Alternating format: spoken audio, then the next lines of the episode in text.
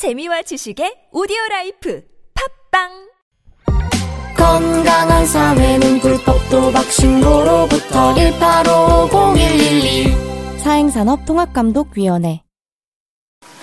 네, 10월 6일 돈다방 미스리 2부 시작하겠습니다.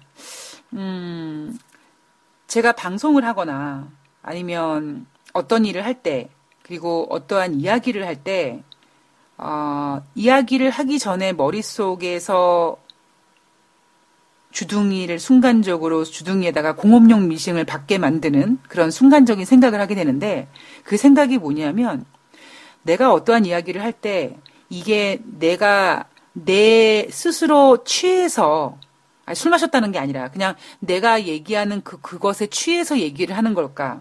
아니면 제대로 얘기하는 걸까에 대해서? 사실 굉장히 많이 생각을 하게 됩니다.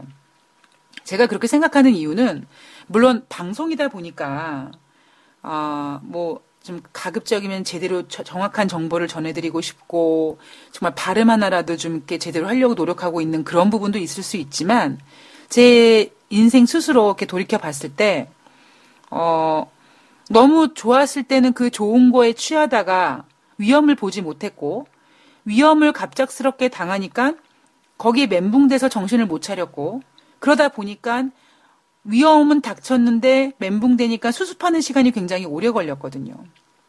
그래서 그 다음부터는 과연 내가 바라보고 있는 게 정말 제대로 보고 있는 걸까? 아니면 뭔가 이렇게 콩깍지가 시든 취해서 보고 있는 걸까? 그런 생각을 항상 하게 됩니다. 그래서 제가 아까 일부에서 2010년도 유럽발 금융위기가 터졌을 때 우리나라 증권사 애널리스트들도 그 누구도 유럽 얘기를 해주진 않았었거든요. 근데 월가에서는 이미 월가에서 유럽의 어떤 상황이 어떻게 됐는지에 대한 이미 분, 분석이 빠삭했는데 그런 걸 보면서 과연 지금 2017년 10월 달 증시 전망을 내놓는 증권사들의 어떠한 그 화려한 장밋빛 전망들이 정말 좋아서 진짜 좋아서 전망을 하는 걸까? 아니면은 지금 좋은 분위기에 취해서 그렇게 하는 걸까라는 것에 대해서 고민을 하게 되는 거죠. 이야기를 좀 이어가겠습니다. 자, 업종별은요, 유틸리티 1% 이상 상승해서 가장 큰 폭의 상승률을 기록했고요. 소비, 헬스케어, 부동산, 통신 올랐습니다. 에너지, 금융, 산업, 소재, 기술 떨어졌고요. 전기차 업체 테슬라는 증권사 노무라가 투자 의견 매수를 제시하면서 주가가 2% 상승했고요. 사무용품 판매 업체인 오피스디포는 올해 실적 전망을 하향했기 때문에 18% 하락했는데 올해 2017년 순이익 예상 전망치 하향했고요. 그리고 IT 회사인 컴퓨터 시스템즈 10억 달러에 인수하겠다라는 방침을 보였습니다. 자, 순이익이 떨어지고 IT 회사를 인수한다. 아마 사무용품 판매 업체, 우리가 물론 저도 지금 원고를 음, 펜으로 쓰고 종이를 사용하고 있고 어, 이게 저는 이렇게 이 워드를 치는 것보다 그냥 메모하고 쓰고 이런 게 훨씬 더 이렇게 좀 편해서 사용하고 있는데 지금 대세는 요즘에 손편지 쓰는 사람 있나요? 예. 그러니까 이런 것처럼 이제 확실히 이 IT 뭐 스마트폰 이런 뭐 패- 아이패드 이런 게 있다 보니까 이, 사, 이 사- 사무용품이 확실히 사양 산업인 건 맞는 것 같아요. 예. 그래서 오피스 디포가 어, 뭔가 돌파구를 찾기 위해서 IT 회사인 컴퓨터 시스템즈를 인수하려나 보다. 뭐 이런 거겠죠. 나이키가 1.2% 상승했고요. 그다음에 캐터필라가 1% 상승했습니다. 자, 뉴욕 애널리스트들은 최근 증시가 기업들의 실적 발표와 정부의 세제 개편안 기대 등으로 사상 최고치 경신 흐름을 이어왔다. 그런데 일부에서는 이익 실현 움직임이 좀 나타날 수 있다. 라고 진단을 했습니다. 12월 달 금리 인상 가능성 지금 며칠 동안 거의 변동 없이 76.7% 반영되고 있습니다. 옐런 의장이 연설을 했는데 아, 어떠한 신호도 주지 않았어요. 글쎄 옐런 의장 같은 경우에는 연임될 줄 알았는데 지금 백악관에서 너, 너 아웃이야, 씨. 이래가지고, 옐런 의장이 약간 좀 기분 상했을까요? 아이, 그래. 뭐 어차피 내년 2월에 그만둘 텐데, 뭐. 마음이 떠난 걸까요? 예, 아, 어떠한 신호도 보여주지 않았습니다. 자, 뉴욕 애널리스트들이 얘기하는, 어, 증시가 사상 최고치를 이어왔지만 일부의 어떠한 이익 실현 움직임이 나타날 수 있다. 그럼 그 이익 실현 움직임이 도대체 왜 나타나느냐? 정말 주식을 사서 수익이 많이 나서 정말 이익 실현을 하는 거냐? 아니면 뭔가 조심을 하고 있는 거냐? 이걸 좀 알아봐야 될 것 같은데요. 이 공식적으로 우리나라 애널리스트, 그러니까 우리나라 이런 기자 이런 분들이 뉴욕 증시를 분석했을 때 그 뉴욕 마감 시황이 쭉 나왔을 때는 아까 조금 전까지 뭐 사상 최고치 경신을 이어왔지만 일부 이익 실현 움직임이 나타날 수 있다. 그 정도까지만 얘기를 했잖아요. 그런데 지금 월가에서는 이런 의견들이 나옵니다. 경제 지표가 부진하다. 근데 어제 같은 경우에도 어제 나온 어떤 경제 지표는 하나는 좋았지만 뉴욕의 비즈니스 지수가 50 이하로 내려갔는데 그걸 그렇게 그걸 경제 지표가 좋아서 미국 증시가 올랐어요라고 얘기를 했지 않습니까? 그리고 우리는 아 그래 어 그래 어 미국이 어 10월 그때 그날 발표한 거 어제 발표한 그 지표가 좋았어 그럼 경제표 좋네 이렇게 단순하게 받아들이는 게 아니라 정말 뉴욕 뉴욕 경제 지표가 좋았느냐 근데 우리는 좋다고 알고 있지 않습니까? 그죠? 그런데 오히려 뉴욕에서는 뉴욕 월가에서는 경제 지표가 부진하다고 하고 있습니다. 경제 지표가 뭐가 부진하냐고요? 주택 지표 안 좋아요. 아니 뭐 허, 합이고 엄하고 나발이고 신규 주택 판매, 기존 주택 판매 꺾였습니다. 그리고 고용도 임금 상승률은 안 되고 있고 물론 10월 6일 날 발표하는 지표 뭐 안 나오면 허리케인 때문이라고 하겠죠. 그리고 그나마 지금 몇 년 동안 저 밑에 제조업 지수, 죽어가던 제조업 지수가 그나마 지금 올라가고 있고, 그죠? 제일 중요한 물가 상승률 올라가지 못하고 있습니다. 그리고 고용도 좋았다는 고용, 뭐 좋았다는 건설 지표도 딱 보면, 뭐 한 달 뒤에 수정치를 하는데, 증가된 수정치가 아니라 지금 대부분 저널에서 저널에 발표해서 잘 나왔어요라고 자랑하고는 한 달 뒤에 감소한단 말이에요.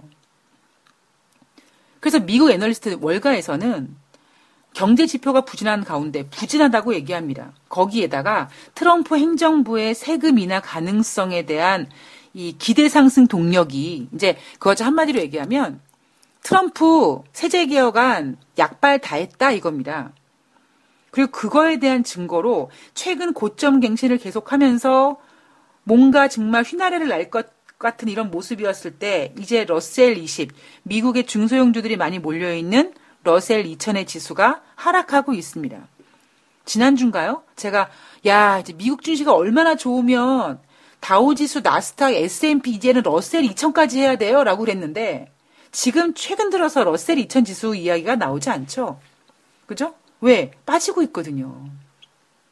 근데 우리는 그거를 체크해주고 있지 않아요.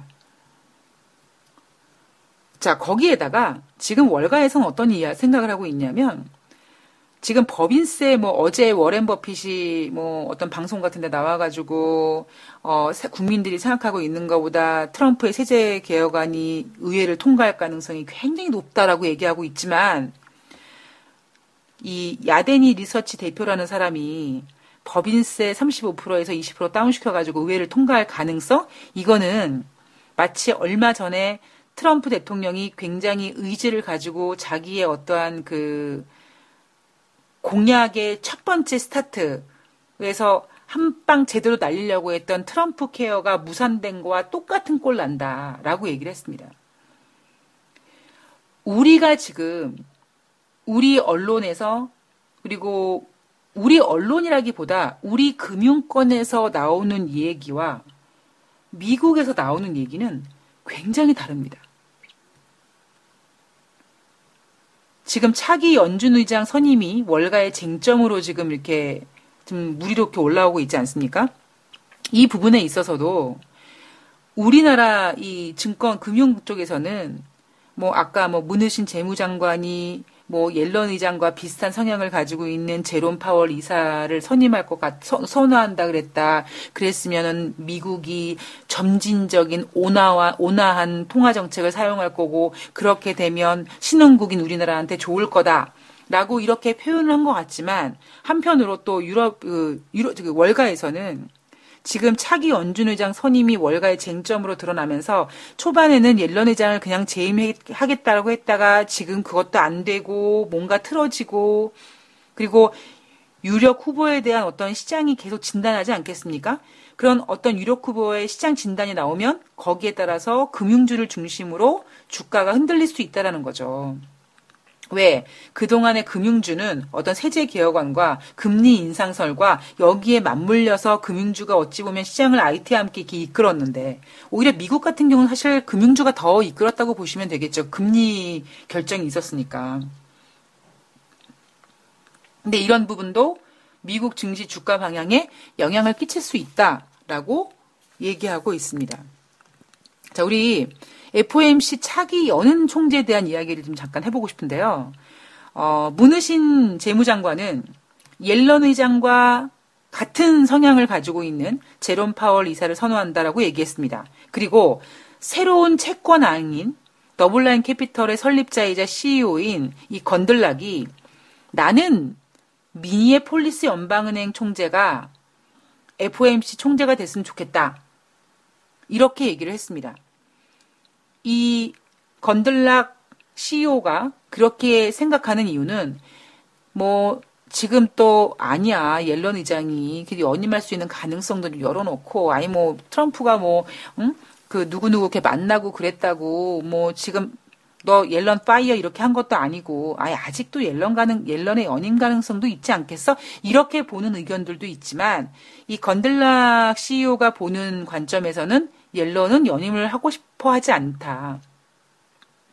옐런이 아 나 의장이 아 나 옐런 의장 하는 동안에 진짜 기미가 엄청 많이 생겼고 주름이 엄청 많이 갔고 스트레스 받았고 아 진짜 내가 언론에서 말하지 못했겠지만 이놈의 통화 정책 때문에 내가 대상포진 겪었어 이렇게 생각할 수 있다는 거죠. 그래서 옐런은 나 FOMC 의장 나 그 자리가 뭐 얼마나 위대한지 모르겠지만 나 그 자리 하고 싶지 않아. 이렇게 하고 싶어 할 가능성이 없고 그리고 또한 트럼프도 옐런 의장의 연임을 원하고 있지 않다고 주장하는 거죠. 그래서 트럼프가 원하는 사람은 어떤 자신의 이런 대중 영향적인 이런 건 명성을 좀 유지할 수 있게 해주고, 그러니까 그 얘기는 옐런 의장과 트럼프는 의견이 달랐잖아요. 예를 들면 옐런 의장은 어, 뭐 옐런 의장뿐만 아니라 FOMC에서는 그동안 풀린 유동성을 회수하기 위해서 그 회수하는 이유는 금리 화폐 가치를 회복하기 위해서인 거였고 트럼프 대통령은 미국의 경제를 회복하기 위해서 달러가 싸져야지만 어떤 무역이라든가 이런 게 좋을 수 있기 때문에 달러 약세를 원했던 거고 이런 둘의 의견 차가 계속 이 언론에 시끄럽게 보도되면서 트럼프가 봤을 때는 아, 저 여자 저 옆에 왜 나한테 동의를 안 하고 그러면 시장에서는 옐런 회장이 잘한 거야 뭐 트럼프가 못한 거야 이런 얘기가 주고받으니까 트럼프는 싫다는 거죠 그런 게 그래서 트럼프 입장에서는 어떤 그 미국 경제 American First를 만들기 위해서 계속 금리를 싸게 해서 돈을 계속 풀게 만들 수 있는 사람이 좀 필요하다. 그런데 거기에 적절한 사람은 이 새로운 채권왕 이 건들락이 생각했을 때는 미니애폴리스 연방은행 총재다. 왜? 이 미니애폴리스 연방은행 총재는 현재 연은에서 가장 통화 정책을 완화해야 된다. 그러니까 금리 인상하면 안 된다라고 얘기하는 사람이거든요. 하다못해 얼마 전에 며칠 전에 연방은행 홈페이지에다가 올해 2017년 3월달, 2017년 6월달 두 번의 금리 인상은 연은의 실수였다라고까지 글을 게재할 정도였습니다. 근데 어 저는 그러니까 이게 참 풀기 어려운 숙제라고 말씀드렸잖아요. 금리 인상을 안 할 수도 없고 할 수도 없고 아 금리 인상 안 하면 어떻게 할 거예요? 저 무서운 돈을 그죠? 저 돈의 무서움, 저 유동성의 무서움을 어떻게 할 건데요? 그러니까 분명히 뭔가 돈줄은 줘야 되는데 또 돈줄을 죄면 또 경기가 줄 거고 이드저도 못하는 그냥 난감한 상황인 건 맞습니다. 근데 미니폴리스 입장에서는 금리 인상 이렇게 했으면 안, 하면 안 되는 거다. 그래서 이번에 유일하게 두 번의 금리 인상 할 때 반대표를 던졌던 사람이 바로 이 미니폴리스 연방은행 총재였죠. 지금 그 월가에서 가장 그 FOMC 의장의 가능성이 제기되고 있는 후보가 뭐 케빈 워시 전 연준 이사라든가 아니면 게리콘 위원장, 이 대통령의 경제 참모였던 게리콘 위원장인데 이 전 연준 이사인 케빈 워시는 그 사람은 자기가 FOMC 의장이라 의장이 될 거라고 생각 안 하는 것 같, 관심 없어 하는 것 같은데 뭐 이렇게 보고 있고 또 하나 이 게리콘 위원장 같은 경우에는 골드만삭스라는 금융회사에 좀 연관성이 있다 보니까 글쎄 누가 될지 모르겠다. 그런데 어, 이 채권왕인 이 건들락 내가 생각했을 때는 어, 나는 지구에서 닐 카시키리 그러니까 이 미니애폴리스 연방은행 총재가 FOMC 의장이 될 거라고 유일하게 믿는 사람이다. 자, 세계 중앙은행들이 인공적으로, 인위적으로 저금리를 유지한 방식이 잘못됐다고 보기 시작할 것이기 때문에 2018년도에는 주식과 같은 위험 자산에 어려운 시기가 될 거다. 우리는 인공적으로 부풀려진 시장에 있다. 2018년으로 가면서 더 어려운 환경을 볼 것이다 라고 얘기를 하고 있습니다. 그리고 그 건들약이 제시한 이유는 어 2018년으로 가면서 어찌 보면 좀 어려운 환경이 만들어진 거는 너무나 인위적으로 돈을 풀었고 그리고 어찌 보면은 미니애폴리스 입장 연은 총장 입장으로 보면 좀 너무 돈을 좀 빨리 조였고 그런 부작용이 나타날 거고 그게 이제 2018년으로 가면서 더 어려운 환경이 나타날 거다라고 얘기하고 있는 거죠. 제가 이따 후반부에서 오늘 삼성증권의 10월달 쟁취 전망을 준비를 했는데요. 오히려 삼성증권은 2017년 4, 4분기 코스피 전망 예상치를 기존 2250에서 2000, 2250에서 2500까지 잡았다가 2017년 4, 4분기 코스피 예상 밴드 2300에서 2600까지 잡았습니다. 아, 2300은 집어치우고요. 2600까지 갈 수 있는 가능성이 있다라고 제시를 한 겁니다. 그러니까 지금 보면요. 그러니까 아마 시장에서도 어찌 보면 경제 방송에서도 의견이 딱 나눠지지 않나 싶어요. 더 갈 수 있다. 이제 못 간다. 이게 딱 의견이 나눠지는 것 같고 우리나라와 이 월, 우리나라의 어떤 그 금융가와 우리나라의 뭐 월스트리트라고 얘기하는 여의도 왜 나는 우리나라를 월스트리트 여의도로 왜 왜 월스트리트라고 얘기하는지 모르겠습니다만 하여튼 여의도와 어떤 맨하탄의 월가의 의견을 보면 정말 야 달라도 이렇게 다를까라는 생각을 좀 하게 됐고 처음에는 어 월가 애들이 2008년도에 한번 되었으니까 조심하나 보다라는 생각을 했었었는데요. 시간이 지나가면서 야, 쟤네가 그 2010년도에 우리가 보지 못했던 어떤 그 넓은 것들을 더 멀리 먼 것들을 본 것처럼 분명히 쟤네가 저렇게 이야기하는 이유는 뭔가 뭔가 있는 거지.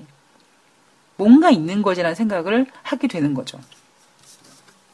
그리고 저는 월가에서 이렇게 어떤 조심하라는 이야기가 나오기 전부터 어찌 보면 2016년 말부터 뭐 2017년 중반까지는 뭐 브레이크를 밟고 어쩌고 이런 얘기 계속하지 않았습니까? 그래서 2017년도 연말로 갈수록 어 좀 지금보다는 훨, 그러니까 경제가 좀 꺾일 거다.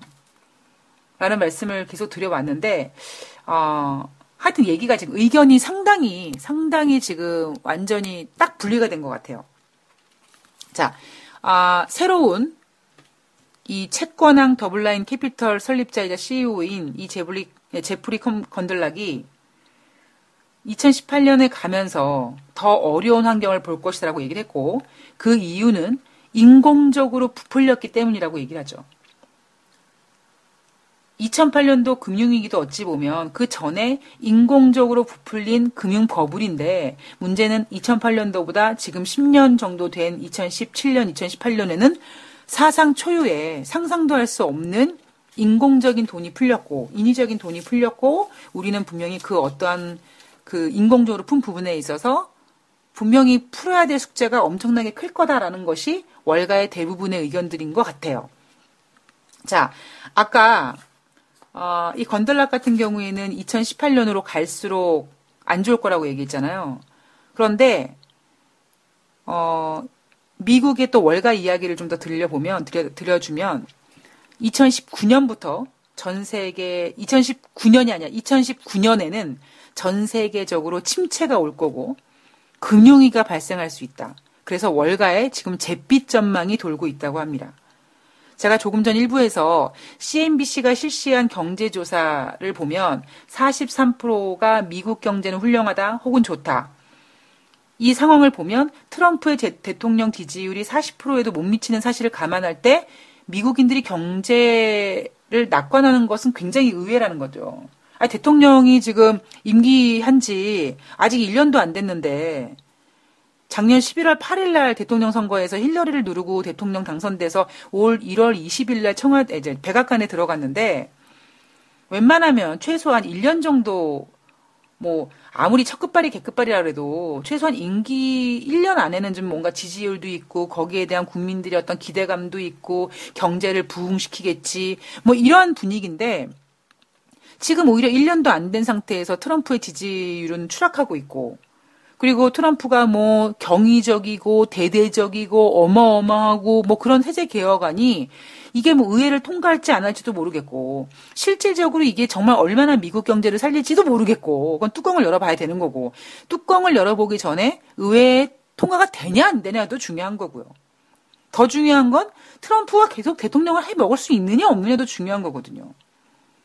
그래서 오히려 어, 어떠한 그 새로 우리나라, 우리나라 지금 문재인 대통령의 그 뭐 제이노믹스 이런 얘기 나오면서 여전히 그 문재인 대통령의 어떤 정책 이런 것들에서 기대가고 국민들이 그래 대통령 뭐 지지율이 70이네 뭐 70이 깨졌네 이런 얘기 하면서도 그래도 국민들이 새로운 정부에 가는 어떤 기대감 때문에 경기에 대한 낙관론이 나올 수 있는데 미국은 그러지 않는 상태에서 계속 낙관론이 나온다는 거는 진짜 미국 사람들은 마치 그냥 너무 그냥 그냥 그냥 좋은 건가 보다. 그냥 취한 거야, 취한 거. 아, 좋은가 봐, 진짜. 어머, 뉴욕 증시가막 올라가. 달러가 약세인데도 막, 약세인데도 막 올라가고, 라스베이거스에서 막 대량 총기 난사가 벌어졌는데도 불구하고 막 올라가고, 그냥 막 올라가. 그냥 올라가는 거야, 그냥. 어? 근데 여기다가 꽃 하나 달면 되는 거예요, 진짜로. 그래서 이러한 분위기가 우리는 여전히 좋다고 얘기하지만 이 헤지펀드 업체 마라톤 에셋 매니지먼트가 글로벌 경기 침체가 2년 안에 닥칠 거다.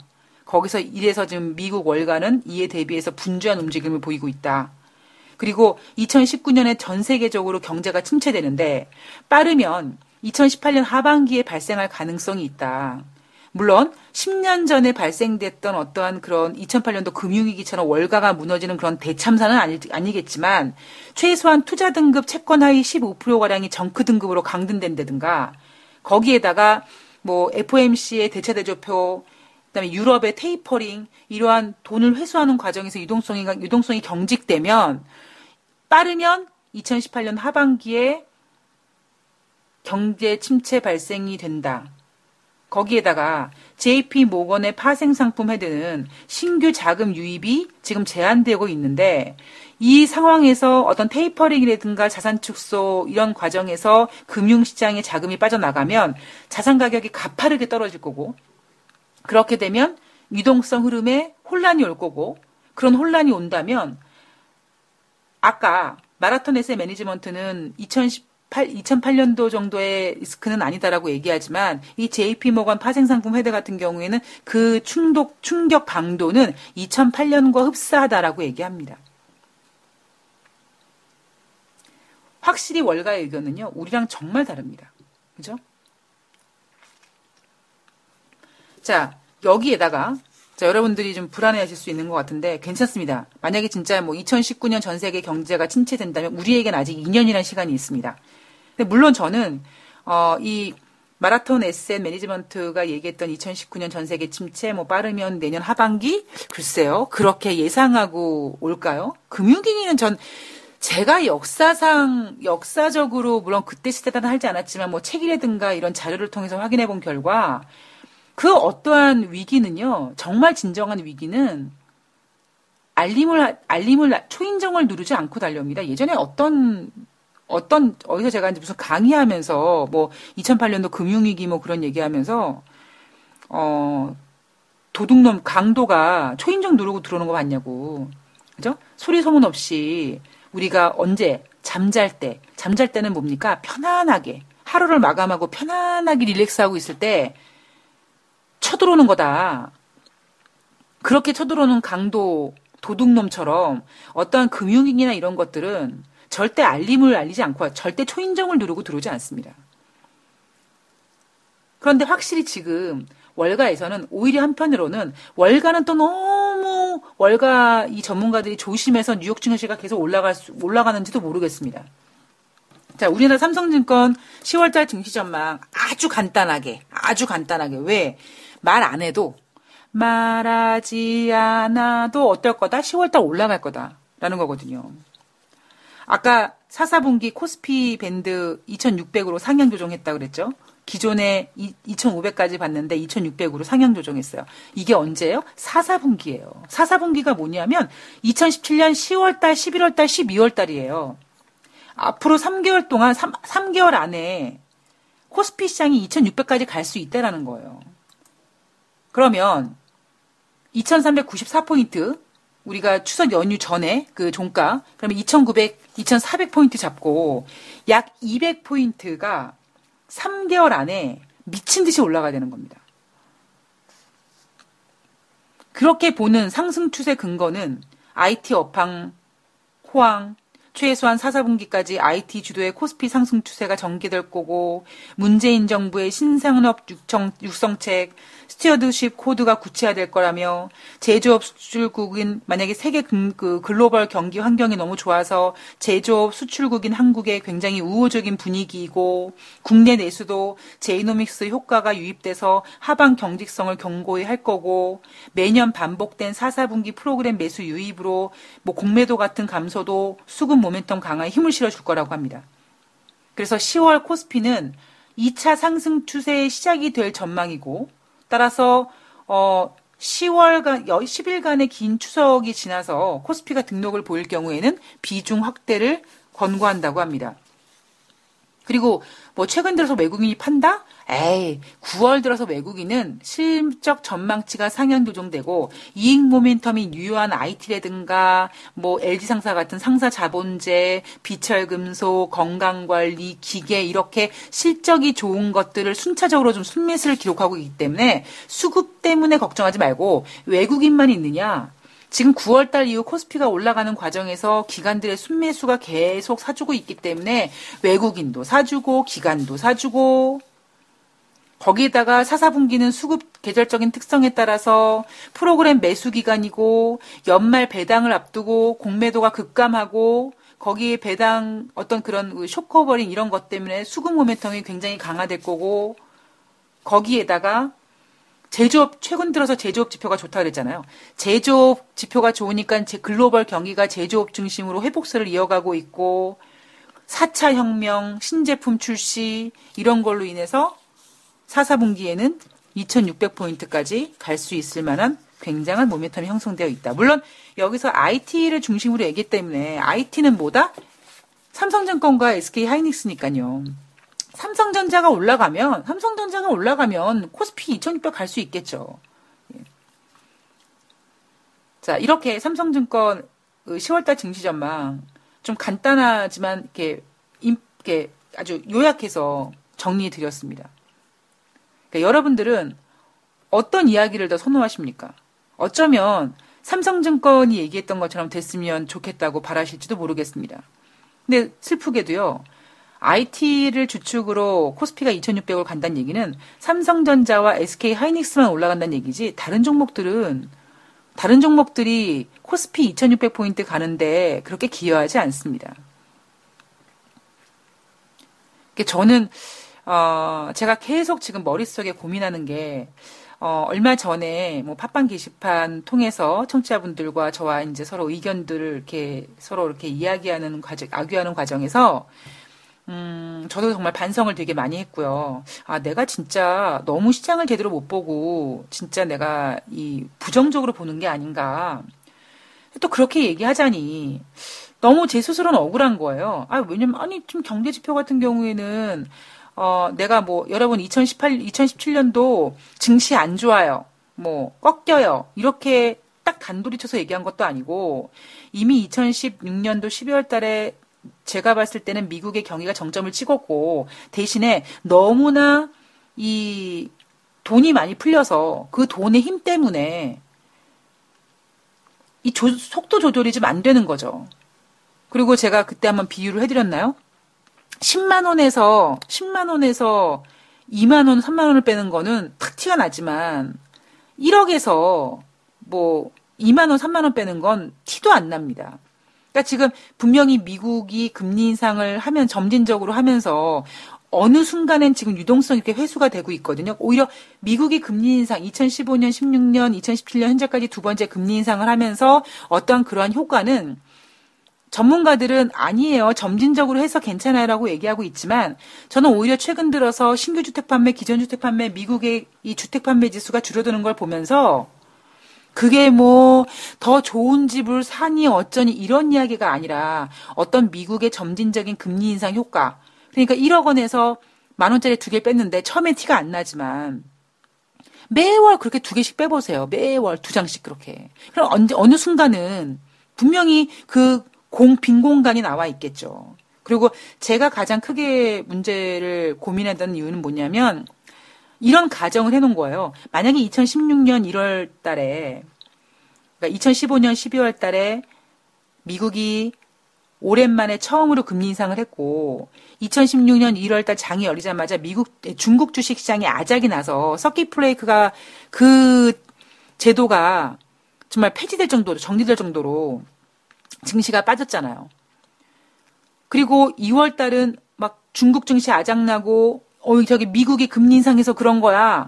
어떻게 하면 좋아? 위험해. 글로벌 증시가 위험해. 그래서 2월 달에 막 엔화가 막 올라가고 이런 과정에서 2월 달 작년 2월 달 중순부터 정책 공조 기대감으로 미국은 금리를 올렸어야 되는데도 금리 올리지 않고 돈을 더 풀고 마이너스 금리하고 그랬을 때 만약에 가정하에 2016년 3월 달에 그런 각국의 정책 공조 기대감, 즉, 그렇게 돈을 풀지 않았다면, 이렇게까지 지금 경제가 좋다라고 얘기할 수 있을까라는 부분에 대해서 저는 시작을 하고, 계속 어떤 문제를 풀 때 그 부분부터 시작을 하게 됩니다. 만약에 작년에 3월 달에 정책 공조 기대감이 없었음에도 불구하고 이런 정도의 경제 지표가 나올 수 있다라는 거면, 아, 그건 진짜 정말 알짜배기 좋은 장인데 너무 인위적으로 미국은 금리 인상을 했어야 되는 달 못하고 계속 미뤄져서 결국에는 뭐 2016년에 네 번 한다고 했는데 네 번은 무슨 얼어 죽을 놈의 네 번이에요. 그죠? 겨우 한 번 했는데. 그런 과정에서 돈이 너무나 많이 풀렸고 그러니까 돈줄을 조여야 될 때 못 조였고 그 돈은 분명히 왔다 갔다 이 통장 저 통장 여기저기 왔다 가면서 이자를 붙이고 대출 이자를 붙이고 가면서 적금 뭐 적금식 이자든 대출 이자든 뭔가 계속 살점을 붙이면서 규모가 커지고 있다라는 겁니다. 그리고 지금 그거를 그 돈의 힘으로 이렇게 지표가 좋은데 전 두 번째 질문 아니 그렇게까지 돈이 풀렸는데 왜 이거밖에 안 나와? 여기에 대한 두 번째 질문이 전 계속 주어지고 있는 거거든요. 이 문제에 대해서 제가 해, 정확한 해답을 그러니까 우리나라 애널리스트들이 이렇게 갈 수 있다라고 얘기하는 거에 대한 어 왜? 그럼 제가 막 그런 그 왜 그렇게 시장이 좋, 좋게 좋다고 얘기하니? 아, 유동성 때문이잖아. 돈 때문이잖아, 결국에. 라고 얘기를 하면, 거기에 관련된 자료를 찾아보면 뭐라고 얘기 나왔냐면, 아이, 지금 경기가 좋은 이유가 기업 실적이 좋, 좋아서 그렇대요. 아, 기업 실적이 왜 좋은데? 결국 돈으로 좋게 만든 건데. 아마 여러분들 중에서 지금 어찌 보면 생활이 유지가 되는 게 여러분들의 월급으로만 세그, 그러니까 생활을 할 수 있는 분도 계시지만 아마 지금 어떠한 신용카드 없으면 당장 큰일 날 분들 굉장히 많으실걸요? 마치 그런 거잖아요, 지금 분위기가.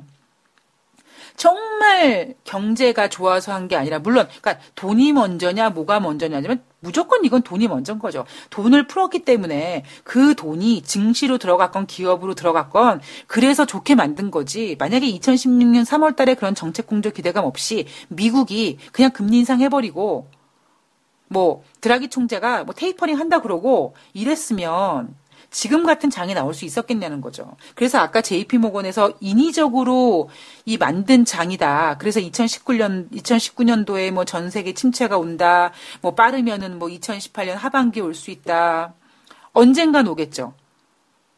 그럼 여러분들께서 아, 이 뭐이 헤지펀드 매니지먼트가 2019년에 온다고 했으니까 그러면 2019년이니까 내년 2018년 있으니까 내년서부터 슬슬 어떤 포트폴리오 좀 정리를 해야지라고 계획을 짜시는 분들 굉장히 많으시겠죠. 근데 오늘의 핵심 포인트는요. 도둑놈은 초인종을 누르고 들어오지 않습니다. 알림을 주지 않는다는 얘기거든요. 그러니까 여러분들은 더 올라가던 더 내려가든 누가 맞을지는 그때 가서 알아야겠지만 오른다 빠진다가 중요한 게 아니라 과연 무엇으로 올렸느냐. 그리고 무엇으로, 그러니까 아까 뭐 그 삼성증권에서 뭐 제이노믹스 때문에 내수 진작 어쩌고 얘기 나왔잖아요. 제가 아까 일부 오프닝에서 이 뭐 대형마트 갔더니 확, 확실히 작년보다는 이 추석 선물 사는 사람들 많더라. 뭘로 삽니까? 그분들이 현, 현금 박치기 한다고요? 천만의 말씀이에요. 다 신용카드 긁어요. 그럼 뭐요? 빚대는 거예요. 이런 말씀하실 수 있어요. 아이 회사에서 뭐, 뭐 추석 상여금 음, 한 100% 나왔단 말이야. 내가 지금 선물 사는 거 물론 지금은 신용카드로 긁지만 걸그나 그거 그거 결제할 돈 있어. 라고 말씀하시는 분들 계실 텐데요. 돈이라는 게요. 내 주머니에 들어오면 내 주머니에 들어와서 어느 순간부터 쓰기 시작하면 거침없습니다. 내 통장에 지금 어, 처음에 마이너스 대출 받으세요. 아우 마이너스 대출 왜 그 대출을 왜 받아요? 아 이자 내야 되잖아요. 아니에요. 마이너스 대출은요 그냥 갖고 계시다가 쓰는 만큼만 이자 부여하니까 그냥 비상금으로 가지고 계세요. 아 네. 그럼 이제 안 내도 되는 거예요? 이제 안 내고 있다가 내 계좌에 천만 원이 처음엔 이게 빚이었다가요. 나중엔 내 돈처럼 보입니다. 그리고 한 번 쓰기 시작하면은요. 끝이 없이 씁니다. 언젠간 갚을 수 있을 것 같고 곧 갚을 수 있을 것 같고 그리고 그 돈이 점점점 부족하면 아 까짓건 뭐 내가 천만 원짜리 마이너스 대출 받았는데 뭐 천만 원처럼 못 받겠어? 거기에다가 여러분들이 그렇게 생각하지 않아도 알아서 결제 같은 거 꼬박꼬박 해주고 이러면 금융기관에서 대출 한도 있어요. 더 쓰세요. 너 지금 미끼에 걸렸잖아.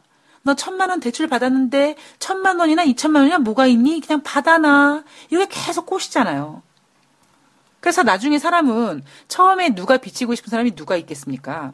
근데 그렇게 지다 보면 나중에 돈이 돈이 아니라니까요. 제가 어제 증시매매하는 거 알려드렸잖아요. 처음에 뭐 천만 원짜리 고객이 왔는데 천만 원어치 주식을 못 사줘요 무서워서. 나중엔 아이 천만 원? 아 천만 원 고객 귀찮아. 아 천만 원짜리 고객은 스트레스 받게 하고 맨날 샀다 팔았다 하고 뭐 자리 자리에 없다고 뭐라 그러고 약정에 별로 도움도 안 되고 아유 그냥 한 매덕짜리 고객 한 번만 매매해주면 돼. 사람이 그렇게 흔히 얘기하면 간땡이가 붓는 겁니다. 그래서 이게 참 글쎄요. 저는 오히려 제가 요즘에 그 뉴욕 월가 쪽에 이렇게 자료를 막 좀 찾으면서 야, 저는 만약에 그냥 저는 뭐 방송에서 아 여러분들 다른 방송에서 다 좋다고 하잖아요. 아이 저라도 이렇게 하면 되는데 이게 지금 월가에서 날아오는 이 이야기들을 들어보면 가만 있으면 내가 조금 더 좀 더 뭔가 좀 더 심각하게 뭔가를 좀 봐야 되나? 내가 너무 그냥 이렇게 유하게 흐르나? 이런 생각이 들 정도로 사실 좀 겁이 나는 내용들이 좀 많습니다. 제가 여러분들한테 다 이렇게 뭐 이렇게 물론 여러분들도 뭐 이렇게 검색해 보면 나오는 얘기지만 어 이거를 그렇게 굳이 이렇게 검색하시는 분들이 얼마나 계실까요? 그죠? 다 내가 필요한 것만 검색하고 내가 보고 싶은 것만 검색하고 예를 들면 오랜만에 뭐 그 네이버 들어갔는데 뭐 추석 연휴 이후에 증시 상승세 유효 이런 거 어머 증시 올라가나 봐 클릭하고 이런 것만 보게 되잖아요. 자, 어쨌든 여러분들 어, 지금 뭐 2008년도 아까에서는 아까 어떤 전문가는 어, 2008년도로 갈수록 어, 2008년도로 갈수록 안 좋아질 수 있다라고 얘기하고 또 어떤 전문가는 2009년도 전 세계 경제 침체 빠르면 내년 하반기라고 얘기하지만 제가 드리고 싶은 말씀은 도둑은 도둑놈은 초인종을 누르지 않는다라는 것이 오늘 핵심 포인트인 것 같습니다. 네. 자, 아, 이게 뭐 그거는 뭐 중장기적으로 좀 경제 부분이니까 뭐 연말까지 뭐 지켜보고 과정 과정에서 생기는 건 좋은데 지금 문제가 아, 우리 연휴 이제 추석 연휴가 이제 끝나가고 있는데 추석 연휴가 끝나서 이제 장이 열릴 때가 다가오고 있는데 지금 미국의 어떤 조정 시간이 다, 다가오고 있어서 이게 과연 어떻게 맞물릴지 그리고 어 10월 10일 날 우리나라 주식시장 개장하는 날 그날이 또 북한 노동당 창건일이니까 이 이벤트가 어떻게 지나갈지 이것이 아마 지금 당장 가장 큰 어, 관심사가 아닐까 싶습니다. 예. 이런 부분에 대해서는 사실 어, 뭐 미국 주식시장 더 봐야 되고요. 그리고 우리나라 주식시장 뚜껑 열어봐야겠죠. 뭐 그래야지 알지 않겠습니까?